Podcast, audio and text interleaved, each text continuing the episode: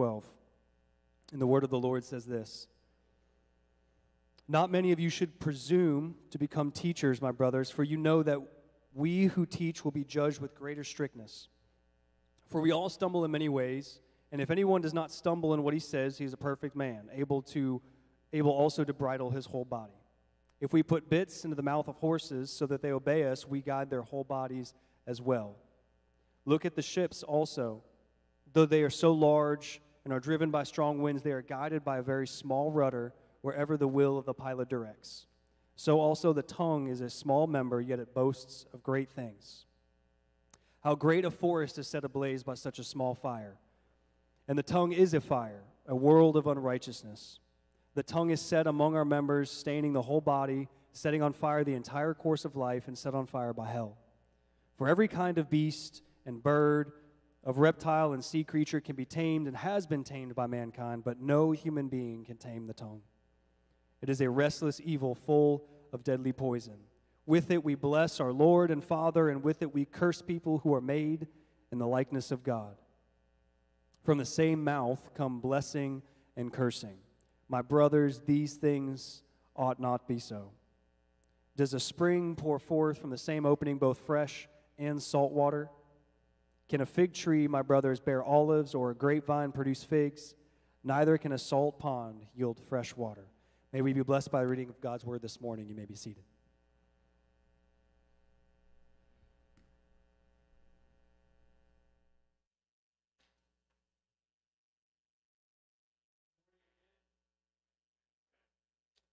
As Jerry was reading those names, it brought me to Hebrews chapter 11. Hebrews chapter 11 is the hall of faith part of our Bible where the writer of Hebrews just lists these godly men and women that forged the way for us, and for us, that list of men and women forged the way for our church as well. And I'm grateful for those, uh, not just names, but every name has a story, and every story has a person that's attached to it. And I'm grateful for those men and women and their stories that uh, led um, their in a faithful way to the Lord to, to allow us to be here this morning.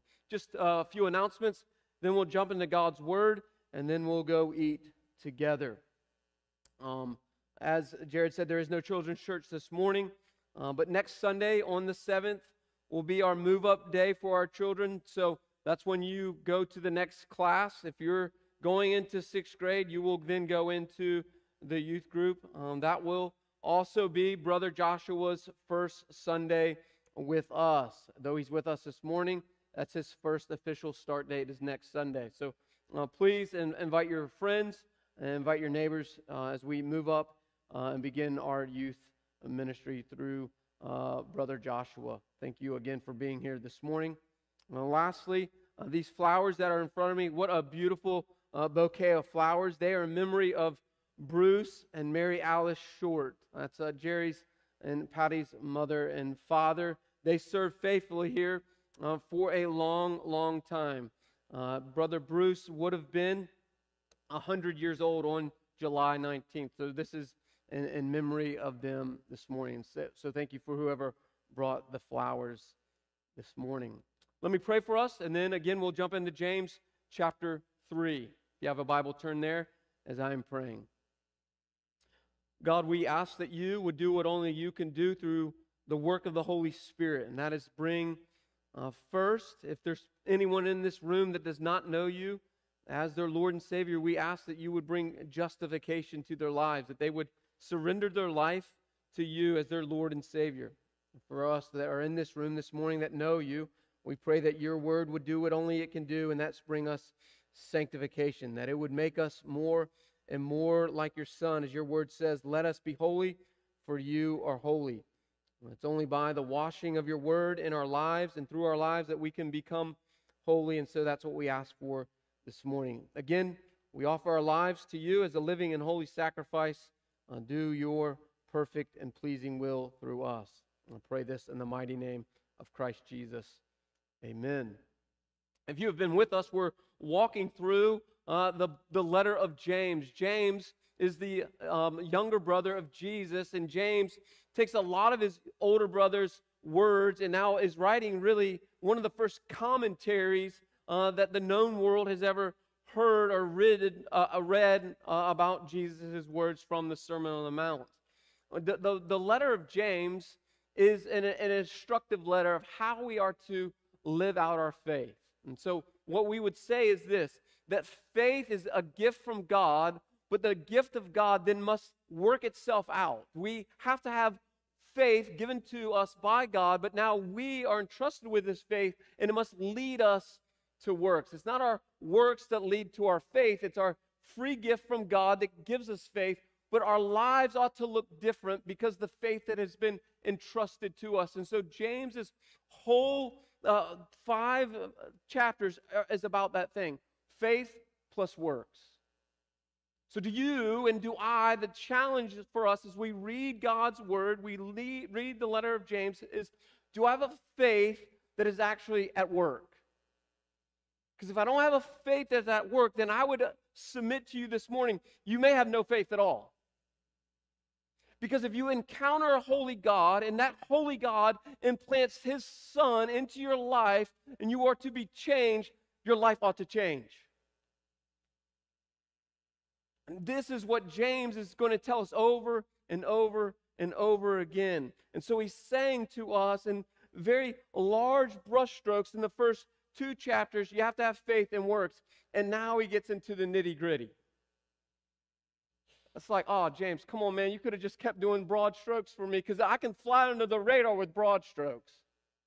But when God and through His Holy Spirit begins to put His finger onto my heart and begins to prick at my heart, I'm like, uh oh. And that's what He's going to do here. He started that in chapter 1. Remember what we talked about in chapter 1? This is what it says.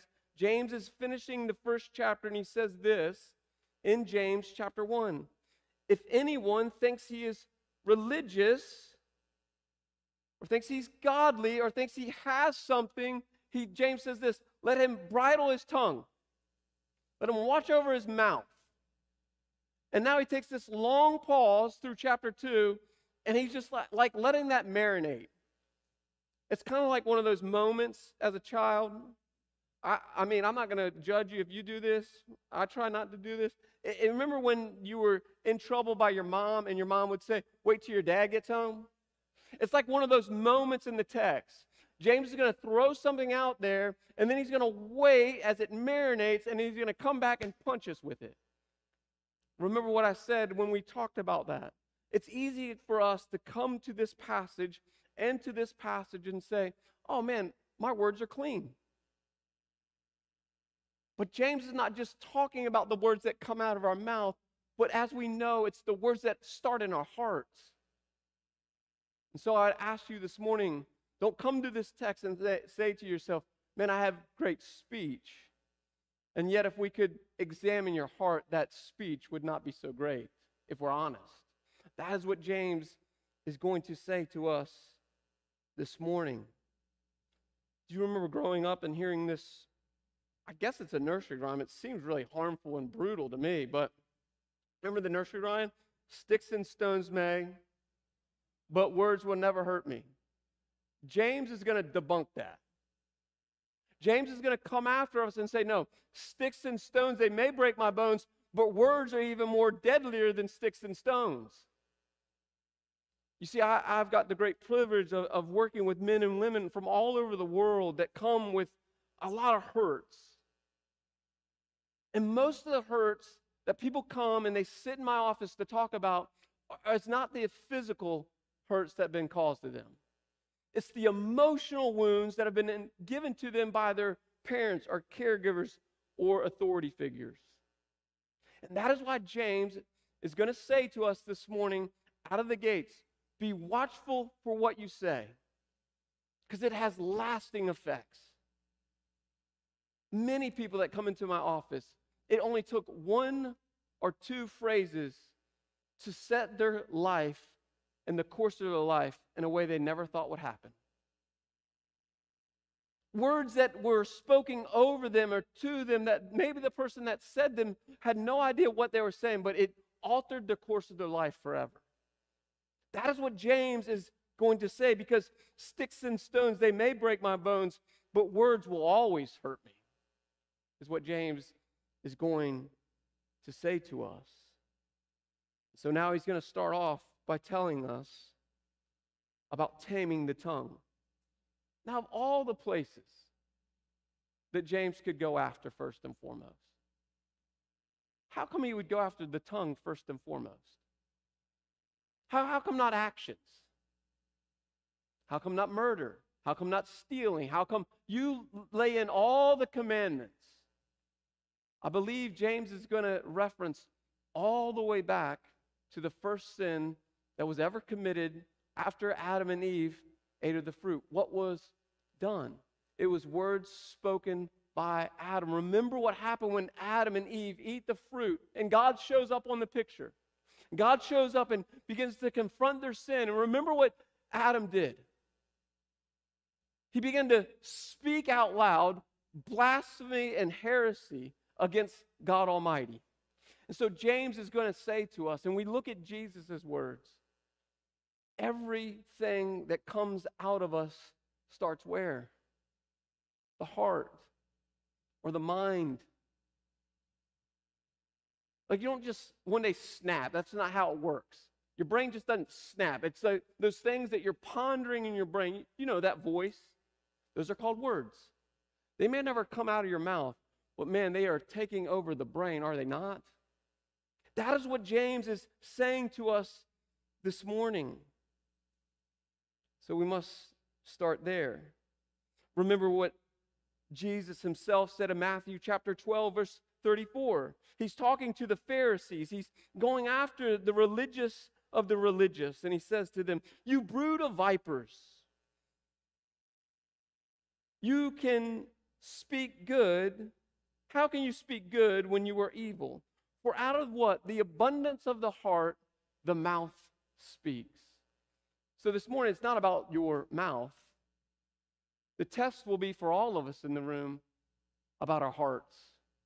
This is a heart check this morning, so let us examine our hearts. It's what Paul says in Romans chapter 3. Remember in Romans chapter 3, Paul is giving this great discourse about what it means to live a godly life. But then he says this in Romans chapter 3. He says, For no one's good, no, not one. All are evil. All have abandoned God, basically. But then he says this right after that amazing passage. He says this in verse 13 and 14.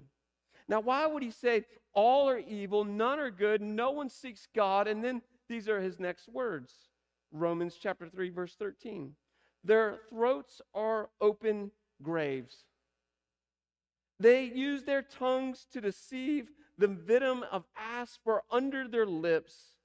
Their mouths are full of curses and bitterness. You see, even Paul got it. He understood that out of the heart, the mouth will speak. So now James is going to tell us four things. He's going to give us four things for us to look at when it comes to taming the tongue. These are four reasons that we must tame the tongue. Because the first one is this we are accountable for everything that we say. And I don't mean just say, but I mean say. Let me say that again.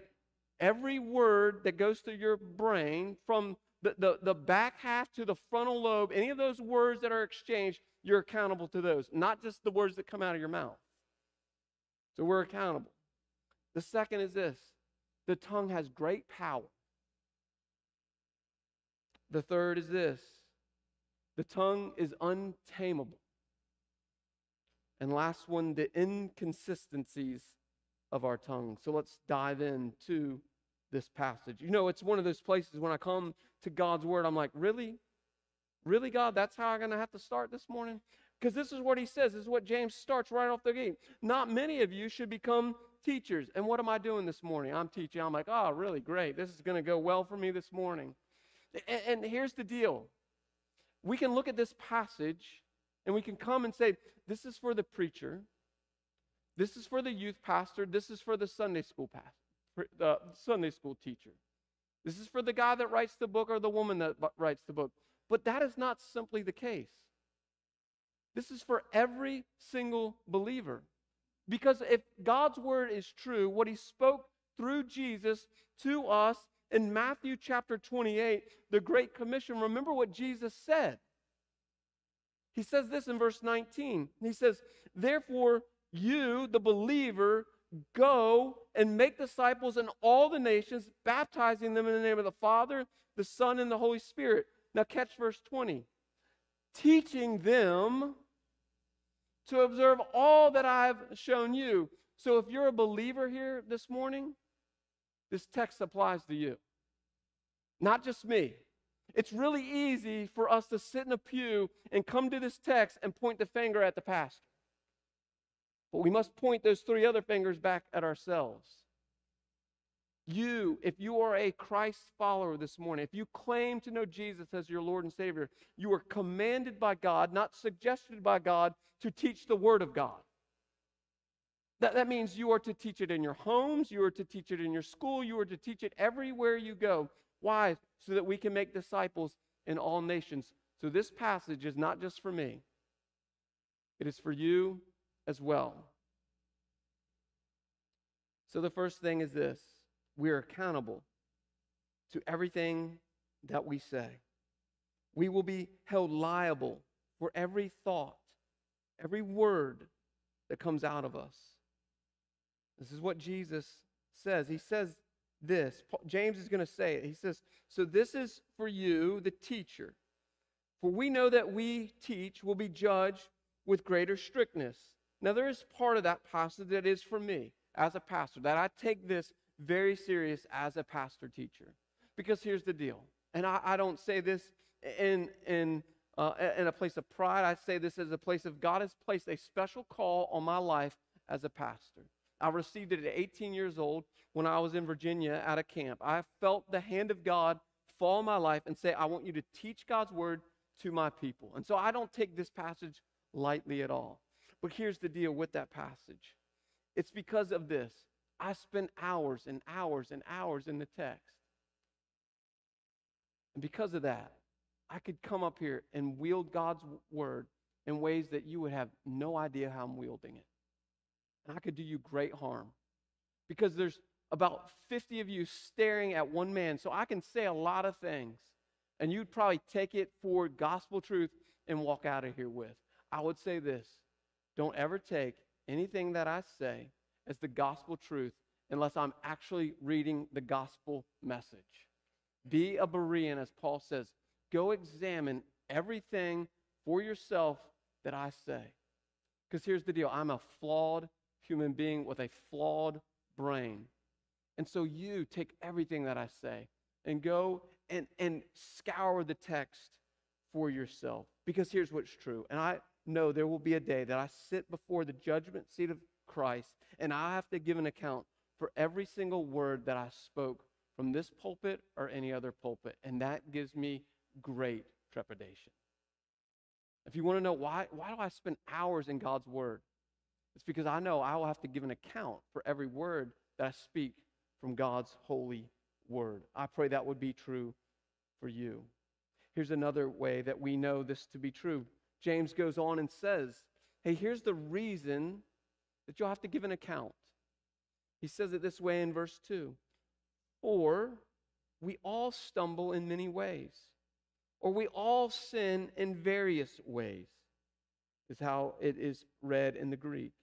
If anyone does not stumble in what he says, he is a perfect man. Now, that word perfect does not mean blameless. That perfect means he is mature. He's matured in his aging. He's matured in his understanding of God's word. He is able to bridle his whole body. And so here's the deal you will give an account for everything that you say. And here's the deal you will stumble in many ways. And so in your stumbling, you will say and do things that are sinful, Uh, unless I'm the only guy in the room. You might have done that on your drive over here. I, I don't know how I know driving home from Antioch at 9:30 last night, there was things that were flying through my head. I'm like, man, I don't want to teach this passage tomorrow. Like I, there were some crazy drivers, but I'm going to have to give an account for even those words. But J- this is what James is saying. He is picking up on what Jesus says in Matthew chapter 12, verse 36 through 37. I tell you, This is with authority. He is saying that. I tell you, with great authority, on the de- judgment day, people will give an account for what? Every careless word that they speak. For by your words you will be justified, and by your words you will be condemned. That's the first reason we tame the tongue. Because we will be held accountable for every thought and word that comes out of our mouth. Therefore, let us practice repentance. I'll get to that at the application. The next is this not only are we accountable for our tongues, but the tongue has great power. He says in verse 3 through 5. Let me read that to you.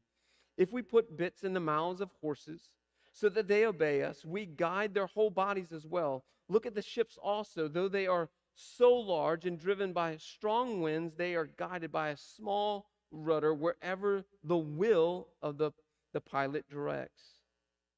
So also the tongue is a small member, yet it boasts of great things. Two illustration that James shows us the power of the tongue. The power of the tongue, how, how small the tongue is compared to all the other body parts.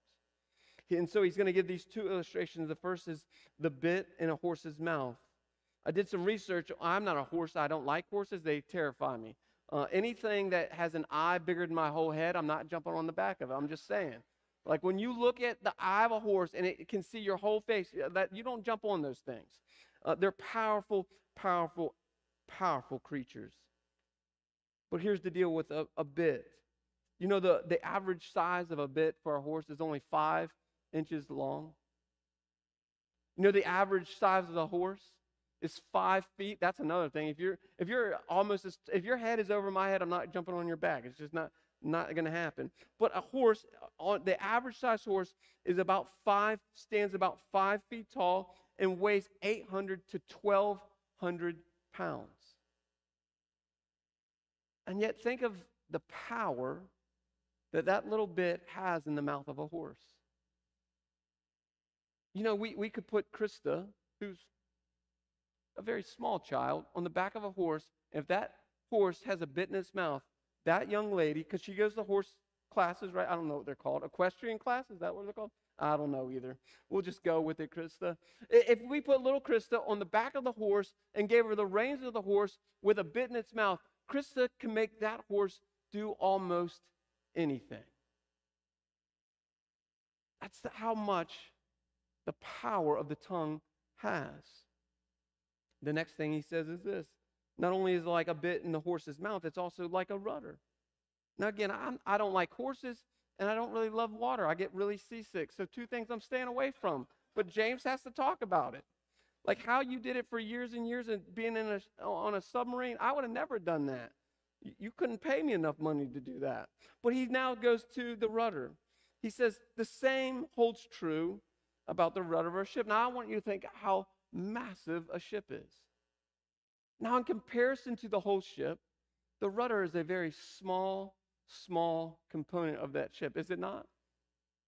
But what happens, and there's this, uh, there's a great uh, submarine. I read this this week as I was studying. There's this great submarine in World War II. In World War II, the Nazis had uh, had this massive submarine that was going to into the shores of France to begin to bomb, just annihilate France. And there was nothing that, that France or the, the Allies could do because of this massive submarine. And so they bombed it and bombed it and bombed it. But because of how massive it was and how much armor it had, it just kept rolling out as if nothing was happening to it. Now, I don't think it was luck, but there was this one aircraft that was flying over that had a torpedo. That torpedo hit where? The rudder of this massive submarine. And it said that once it hit and destroyed the rudder, this massive, unsinkable ship just went in circles. And because it was going in circles, it could no longer go after what it was attacking, and therefore the Allied forces were able to now converge on it and totally destroy it. And so James is saying to us the example is these things, a, a bit in a horse's mouth, the udder of a ship, they are small, but they have great power. And now he says, Your tongue is the same. your tongue has great power. This is what the writer of Proverbs says about the power of the tongue. The power of the tongue is this. And I this, this doesn't just mean power in the sense of harshness. This could also mean in the sense of praise. Like your, your tongue, as much devastation as it can bring, it can also bring much glory to God and God's people. So it's not just powerful through destruction. He's going to talk about destruction in this next section. He's also saying you have the power to bring life to people. Simple words can bring so much life and encouragement to people. This is what the writer of Proverbs says in Proverbs chapter 12, verse 18. There's one who has harsh words like a sword that thrusts. Now, think about this for a moment. This, this is the illustration. What if all of us in here, and I'm not a swordsman, but we all, I, I, you walked in this morning and Jack handed everyone a sharp, double edged sword. And you were to just start wielding it however you wanted to wield it. You know how much harm we do to one another? A lot of harm. But that's what the writer, James, is saying to us. We have that sharp, double edged sword in our tongue. That if it goes unchecked, it can do great harm. But now, this is what the writer of Proverbs is going to say that same tongue that can bring harsh words and bring destruction can also bring what? He says, but the tongue of the wise brings what? Healing.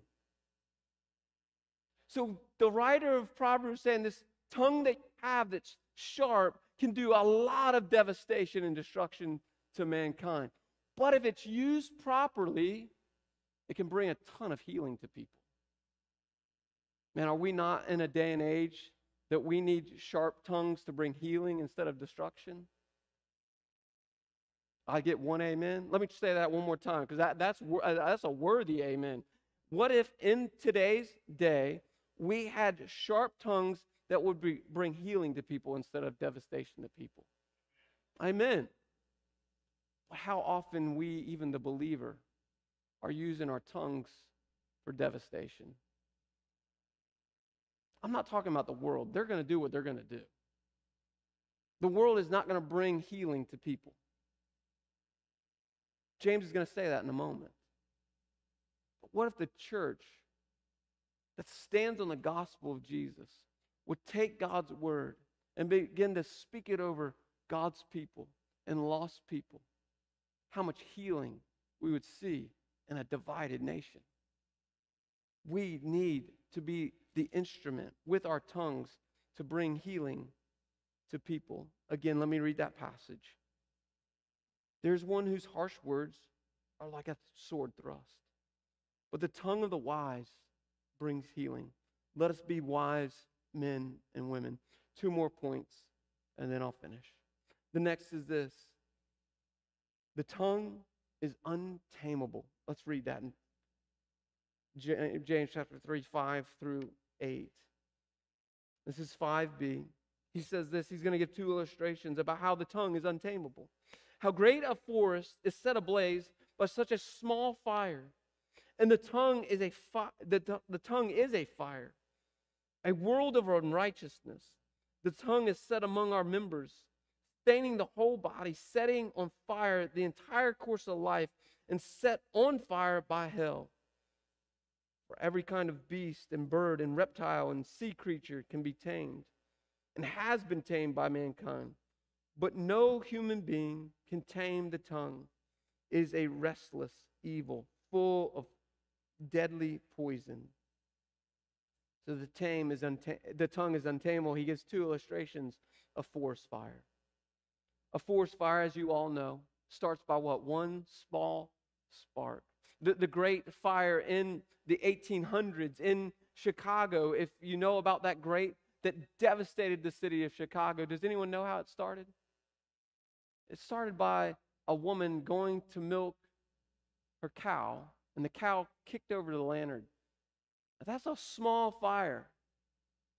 But that small fire got out of control and consumed a ton. I think it's 240 people died in that fire.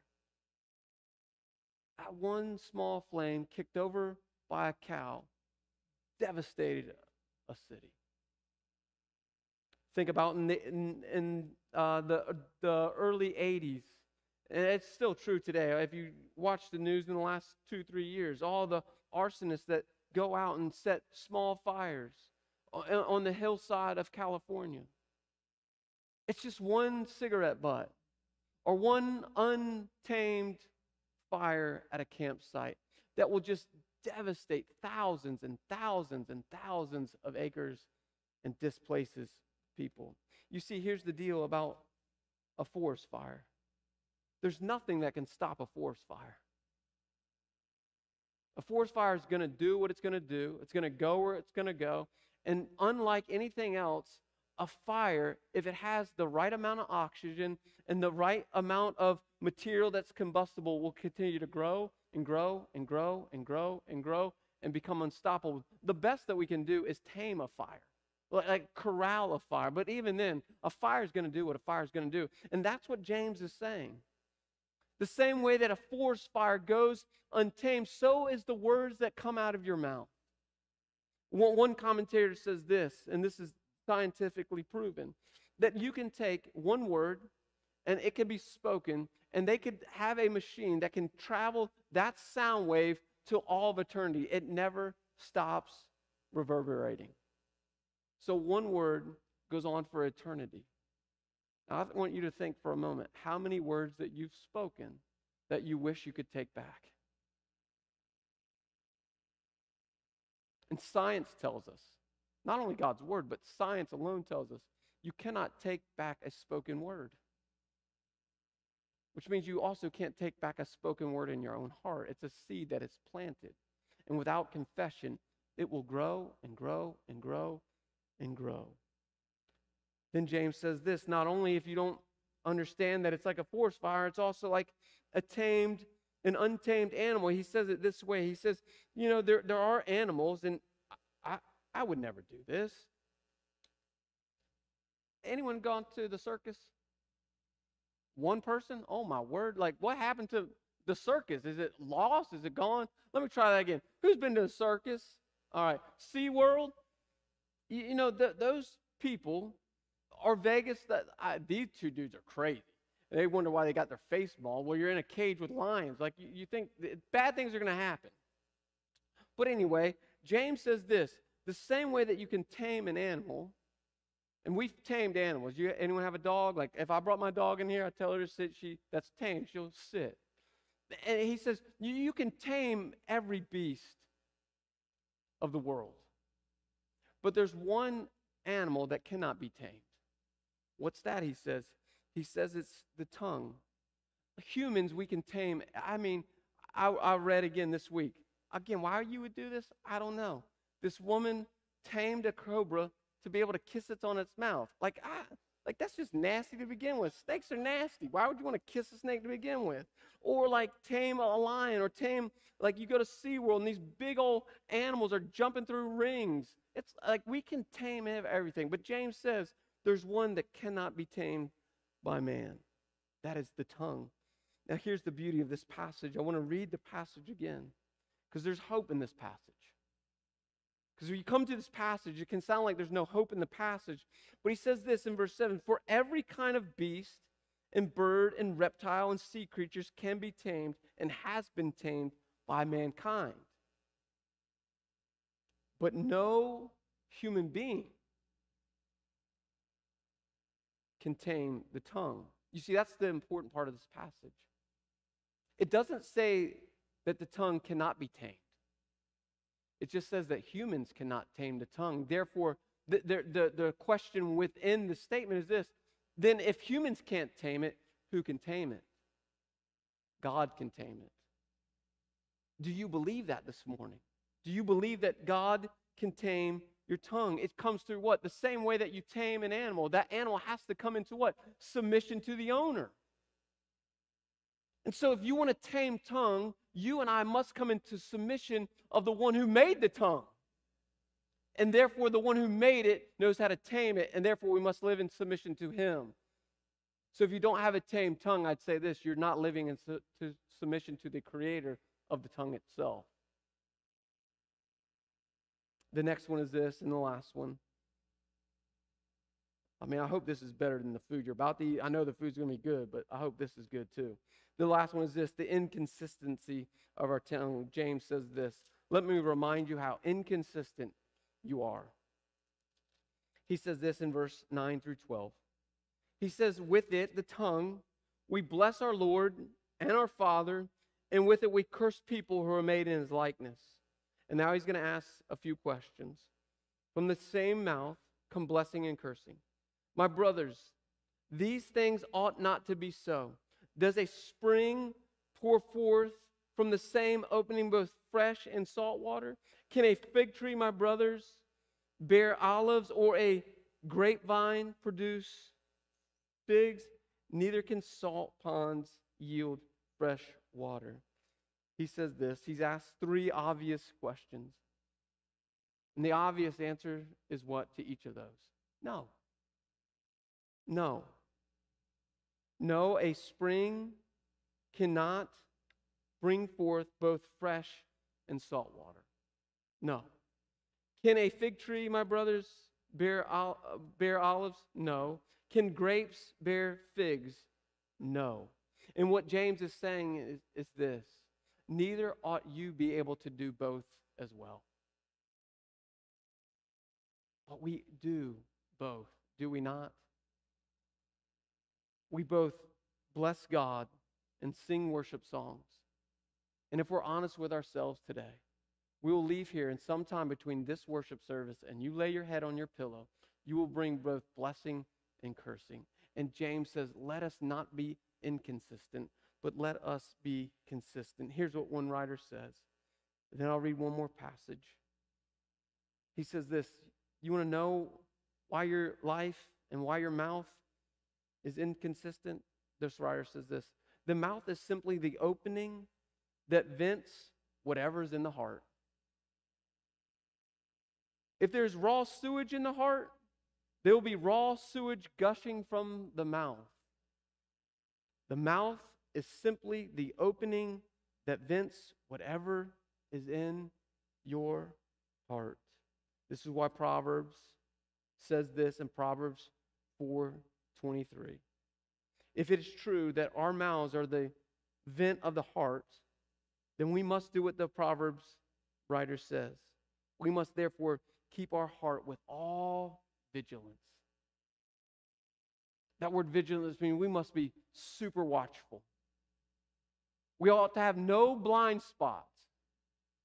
So if you're going to be a man or a woman that has a consistent mouth, you must keep your what? Not your mouth with all vigilance, but your heart with all vigilance.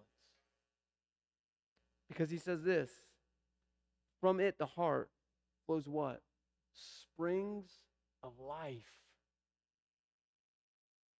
So I would submit to you this morning you guard your heart, and does your mouth flow springs of life onto people? Three things of application as we close this morning.